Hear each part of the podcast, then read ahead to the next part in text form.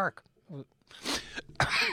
Excuse me. Um, you are listening to WCBN FM Ann Arbor, and welcome to another edition of Gray Matters. My name is Dick Whaley, And I'm Jim Dwyer. and we are the news and media talk show. yeah. Well, obviously, uh, the situation in Houston is uh, more than serious. Well, it's bad getting worse. Yeah. Actually, overnight, uh, there's going to be a whole lot more rain. Yeah. And this is going to be a human catastrophe of the first order. Um, you know, forget these preliminary announcements about death tolls. Uh, this is going to involve a lot of people, hundreds of thousands of people who Displaced, may not be able to separated from families. yeah, may not be able to return to their homes. Uh, when you live in America and you don't have electricity or sewer, can't flush toilets, um, life is very different. And of course, many, many people are in their houses. They can't even Still, yeah. they can't really even leave. Um, the roads are impassable in many, many areas. Well, and of course, the, in previous incidents of hurricane in Texas, attempts at evacuation were themselves problematic. Yeah. Um, and so the debate as to whether more people should have left earlier this time, well, a lot of that reluctance to do so was based on the poor results of the previous attempt. Yeah, and there have been a number. Um, I'm not going to get into a lot of nitpicking about whether this is a thousand year storm. I kind of doubt it um, because let's face facts. Houston and the Houston area has had flooding, serious flooding, three years in a row now. Um, I heard an expert on WUOM, a professor at Texas A&M, I believe, who noted that Hu- that uh, Houston is the most dangerous city in America to die in a flood. It's got three times the rate of any other city. So there need to be some serious, uh, shall we say, examinations of the whole situation in this area. Uh, Houston, of course, became a city because of the Galveston hurricane back in 1900, back when we didn't have weather forecasting um, pretty much at all. Yeah, no advance warning. Um, in fact, there wasn't even radio back then.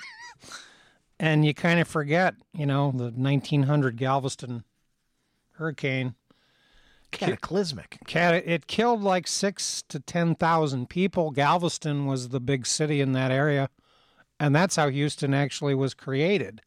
People moved to the other side of the Galveston Bay, basically, and of course, Houston. I've never been there, but uh, having been in New Orleans, It's number. one of the largest cities in the country now. Well, it's the fourth largest city, and what's fascinating about it is it's it's a, it's a city that grew as a result of World War II.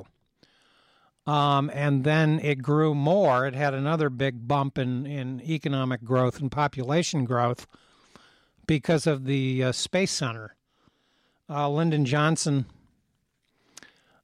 in an effort to sort of ratify John F. Kennedy's uh, legacy, his famous speech about landing a man in the moon by the end of the decade, he created the Johnson's, it's called the Johnson Space Center in the Houston area. So it grew as a city massively between uh, 1943 45 and uh, really until about 1980. It's still been growing. And in fact, one of the ironies is that many of the refugees, I'm going to use that word, from New Orleans ended up in Houston.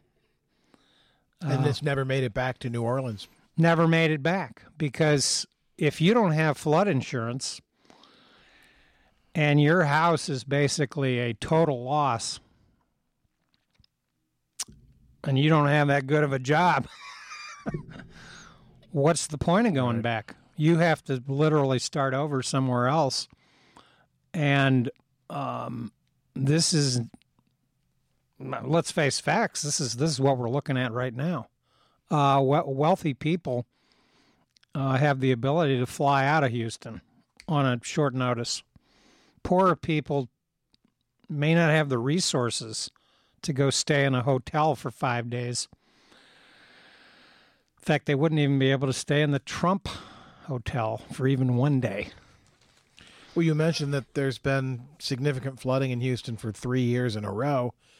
The extent to which the magnitude of these kinds of storms is exacerbated by the fictitious climate shift Yeah. is something that's eventually going to have to be addressed here as well. Well, and we need to remember that the Gulf of Mexico is warming up. Uh, if there's one area of the world that's getting clearly warmer, it's the Gulf of Mexico. The Gulf of Mexico is the temperature of bath water uh, close to the shore, shores of, of the American side of the Gulf of Mexico. Um, I don't know about you, but I don't like swimming in really, really warm water. And of course, the Gulf of Mexico has all of these uh, petrochemical and oil uh, facilities. A lot of runoff. A lot of runoff. There's a lot of oil rigs. This this is shut down. And that's another uh, element of the flooding, which, because it's still ongoing, has not even been uh, commented on yet. Every car in the Houston area that's flooded, all those petrochemicals are now just spread everywhere Yeah, across wherever there's water. and it's So there's a toxic element to uh, the the sewage and industrial solvents and petrochemicals that's going to be coating everything. Yeah, and and of course Major. today, you know, the Army Corps of Engineers announced that they were releasing some water from uh, the reservoir dams to avoid them being overwhelmed. because they're older facilities. This gets back to infrastructure. What has the Texas legislature been doing uh, this summer? Have, have they Wondering been about the bathrooms. have they been talking about uh, the flooding problem in Houston? They've been all all in uh, knickers and a twist about the gender bathroom. thing. Yes, and their other big issue, of course, has been Planned Parenthood, defunding it, and guns on campus. guns on campus. So, as uh, uh, to borrow an expression from the good, the bad, and the ugly, there are two kinds of people in the world, my friend: those with loaded guns, and those who bail. You are bailing. Of course, that's not the exact line, but close enough. Um, Well, you know, while first responders and you know uh, many volunteers are doing you know truly heroic work right now, rescuing people off rooftops and hospitals are being evacuated. This is something that people do when there's a moment of crisis upon them. But if the Texas legislature had been more attentive to these infrastructural needs, and that could be said of any state in this country, here in Michigan, we don't have this kind of flooding. Uh, but heaven help us against it because our state legislature is pretty ineffective. Pretty ineffective and a good example of the difference between Ann Arbor and Houston. Um, and I don't want to rub things in because obviously the situation in Houston is uh, fluid and getting worse, and the water doesn't drain well in this soil. I looked up in the almanac. Houston is only 47 feet above sea level. Uh, this is actually one of the first cities in America that factually will be underwater in 100 years, po- possibly. Uh, the water's got nowhere to go. Uh, the soil has, Well, it finds its own level, as they say. I mean, yeah, the soil Physically. is heavily clay oriented. It doesn't drain well. Uh, there's pavement all over the place. This is a sprawl. This is the fourth largest city in America, and one of the reasons is it's it's a big geographic and strip malls. Uh, city. In other words, Detroit, the Detroit area, in some ways is bigger. Um, but this hurricane, uh, which it, it's irrelevant whether it's a hurricane or a tropical storm. I mean, we learned from Katrina that the problem is the water. Obviously, the wind damage on a direct hit is substantial. And the little tiny town near uh, Corpus Christi that took the brunt of um, the eye of the storm, that's that's a total loss. I mean, the reports from this town, and I'm drawing a blank on the name of it. Dickinson, I think. It's no, it's not Dickinson, okay. but there's there's there's um, it's got eleven thousand people. It's actually kind of a fun city where people go to enjoy the beach. Um, it's it it's pretty much total loss, and let's remember there's debris over an area the size of Delaware. I mention that because, of course, just a couple of weeks ago, a uh, glacier in the Antarctic the size of Delaware fell off oh, the right. Larsen ice shelf. Just collapsed. Uh, has, according to the scientists, as much wa- twice the w- amount of water as Lake Erie. Think about that for a second. Just thrown into the mix. Thrown into the mix. Um, and of course, Donald Trump, as uh, Hurricane Harvey is hitting the Texas coast. What is he doing? He's pardoning Joe Arpaio and issuing a new transgender military ban. Claiming, by the way, that he did so on Friday night, which is traditionally viewed as the late week news dump. Yes. Where you're trying to sort of just toss something in and it won't really get discussed until the Sunday morning chat shows. Uh, his claim is that, oh, well, the ratings were going to be highest then because it's like everything he does is like a TV show that's happening live now in real time, crazy stuff. Yeah, of course, Joe Arpaio, and you know Trump last Tuesday or Wednesday, I forget what night it was. He had a another campaign rally. I guess he's officially already running for reelection. Rather, well, rather a remark. That's how he has his fun. um, that's apparently the only thing to really get him his jollies. Uh, denouncing the senators from Arizona. Indeed, uh, I'd say going beyond denouncing. Yeah, uh, just an out and out thrashing. Yeah, you'd think they were Democrats or communists or something. I mean, okay, we've had our laughs at uh, John McCain and his failure to put on his space helmet over the years on the show, but the guy's suffering from brain cancer at the moment. Exactly. Know? And you're going to savage a guy? Well, it's it's typical Trump. He's he's clueless, and at this point, he's rudderless. Well, I mean, there will ultimately be some kind of political cost for this. One of the other stories that emerged throughout this last week was that uh, that kerfuffle with uh, Mitch McConnell a couple of weeks ago was in fact a response to McConnell's refusal to shield Trump from the Russia investigation. He's still trying to shut that down. Yeah. So he he doesn't get it. He won't get it. He isn't going to get it. Well, in connection with that, it might be advisable for Mr. Mueller to take the slow train to Georgia. don't don't indict anybody for quite some time. Keep the investigation going. Uh, Trump oh, yeah. obviously will issue the pardon to protect his uh, minions within the government. That's quite clear.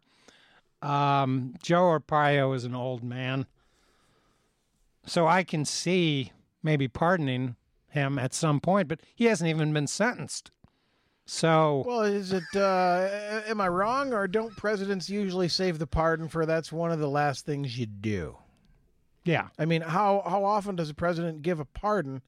Uh, any other time than their last year in office, let alone within the first seven months. Well, and also in in Has the that ever happened? Well, I don't recall it. Um, I think that uh, Richard Nixon gave Jimmy Hoffa a pardon shortly after getting reelected. or shortly after getting elected. I forget when the Jimmy Hoffa pardon was issued by Nixon, but that was one of his uh, notorious pardons. That's quite a mental construct there. Yeah.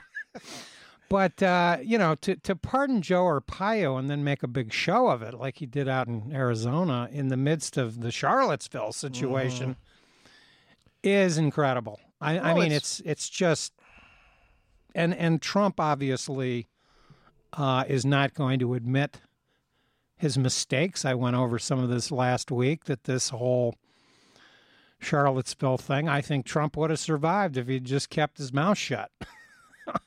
As of Monday, uh, two weeks ago, but he decided he wanted to lash out yet again and go back to his original talking points of quote blaming both sides or uh, claiming that they were equally culpable in what actually happened in Charlottesville. even though every other major Republican, I mean, let's face it, it's the easiest slam dunk in the world to denounce Nazis and KKK members.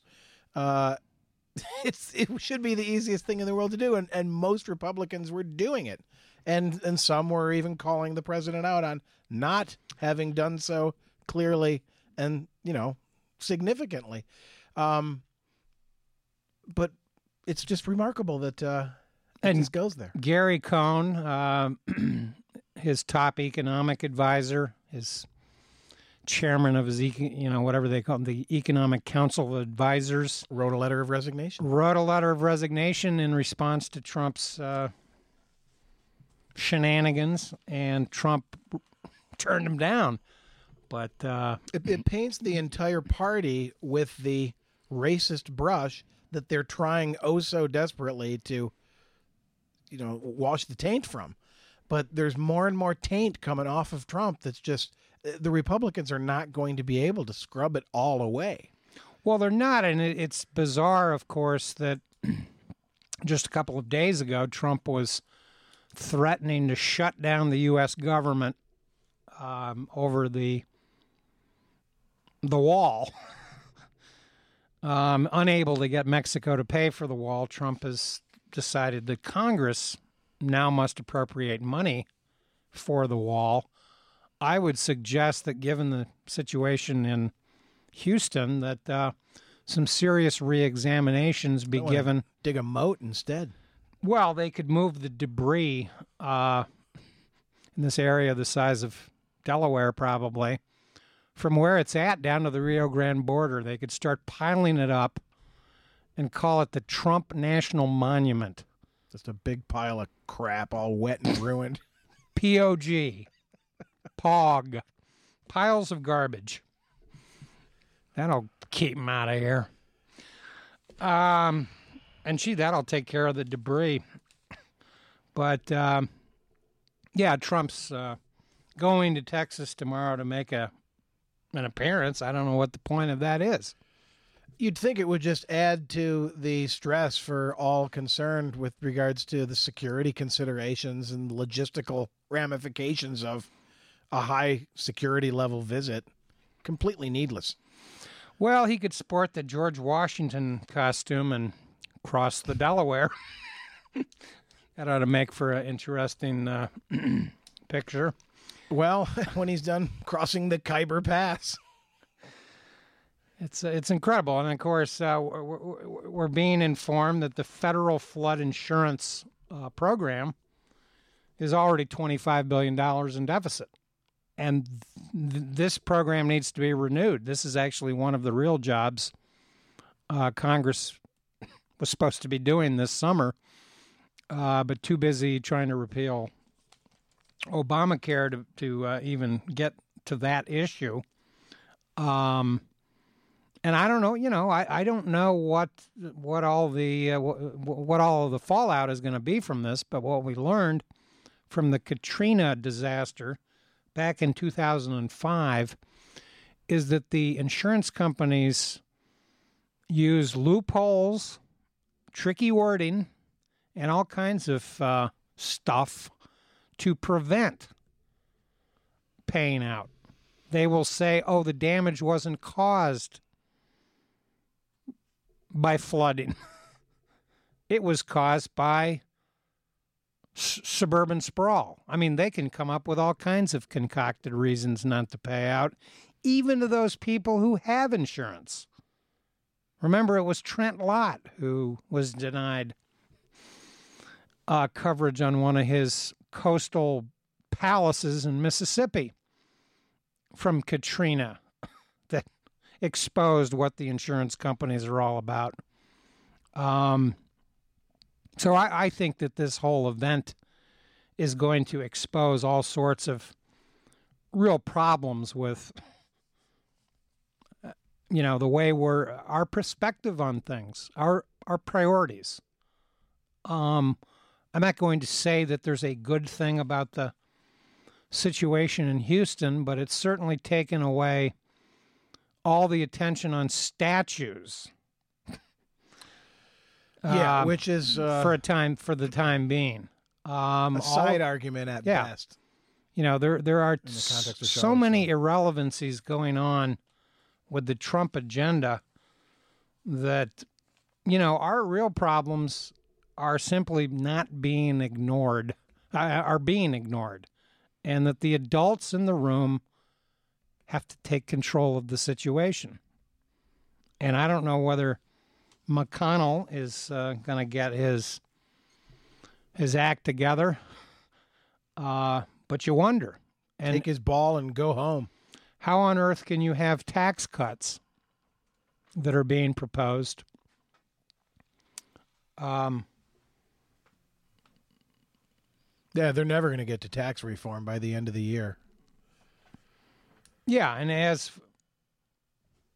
oh yeah, we we are getting a uh, caller reminding us that Gerald R. Ford pardoned Richard Nixon, but that was an interesting event in and of itself. Yeah, that would have been early in his term as president, which was part of how I had framed the comment. Yeah.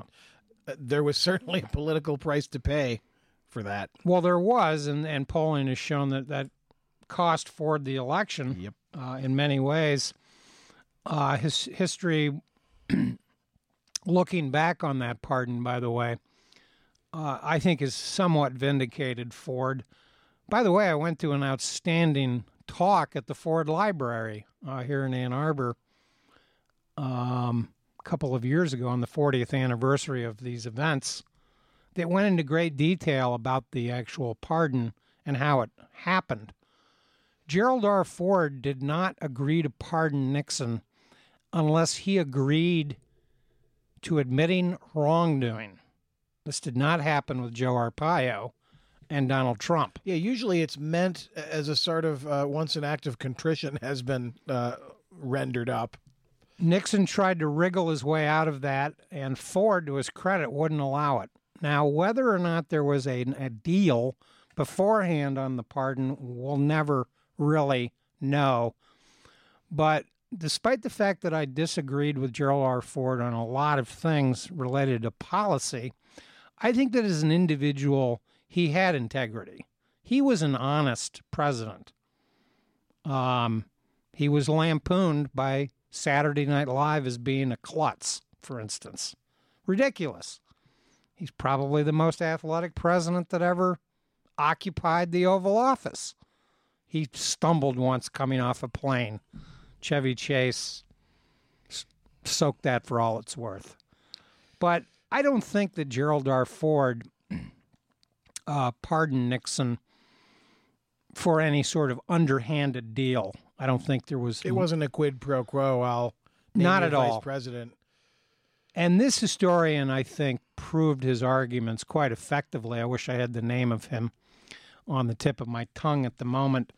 But by the way, just to mention the Gerald R. Ford Library at, at this moment, they have uh, talks about once a month up at the up in North Campus, open to the public.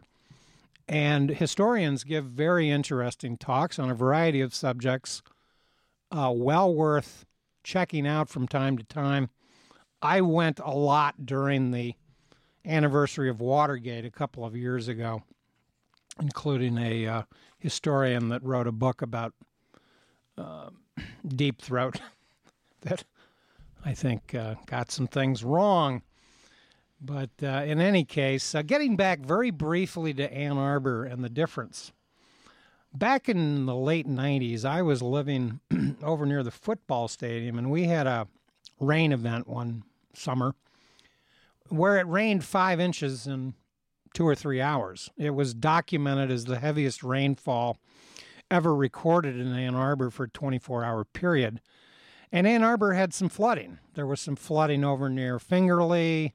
Anywhere that you have a low lying area, you had serious water collecting. State Street.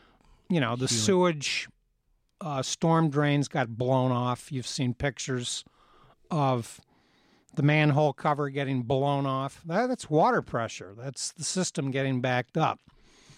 Ann Arbor did something about the problem immediately. They began building much larger storm drains that started out over near the stadium and went all the way around to Miller Maple area. They were doing this in little stretches for almost a decade in a row.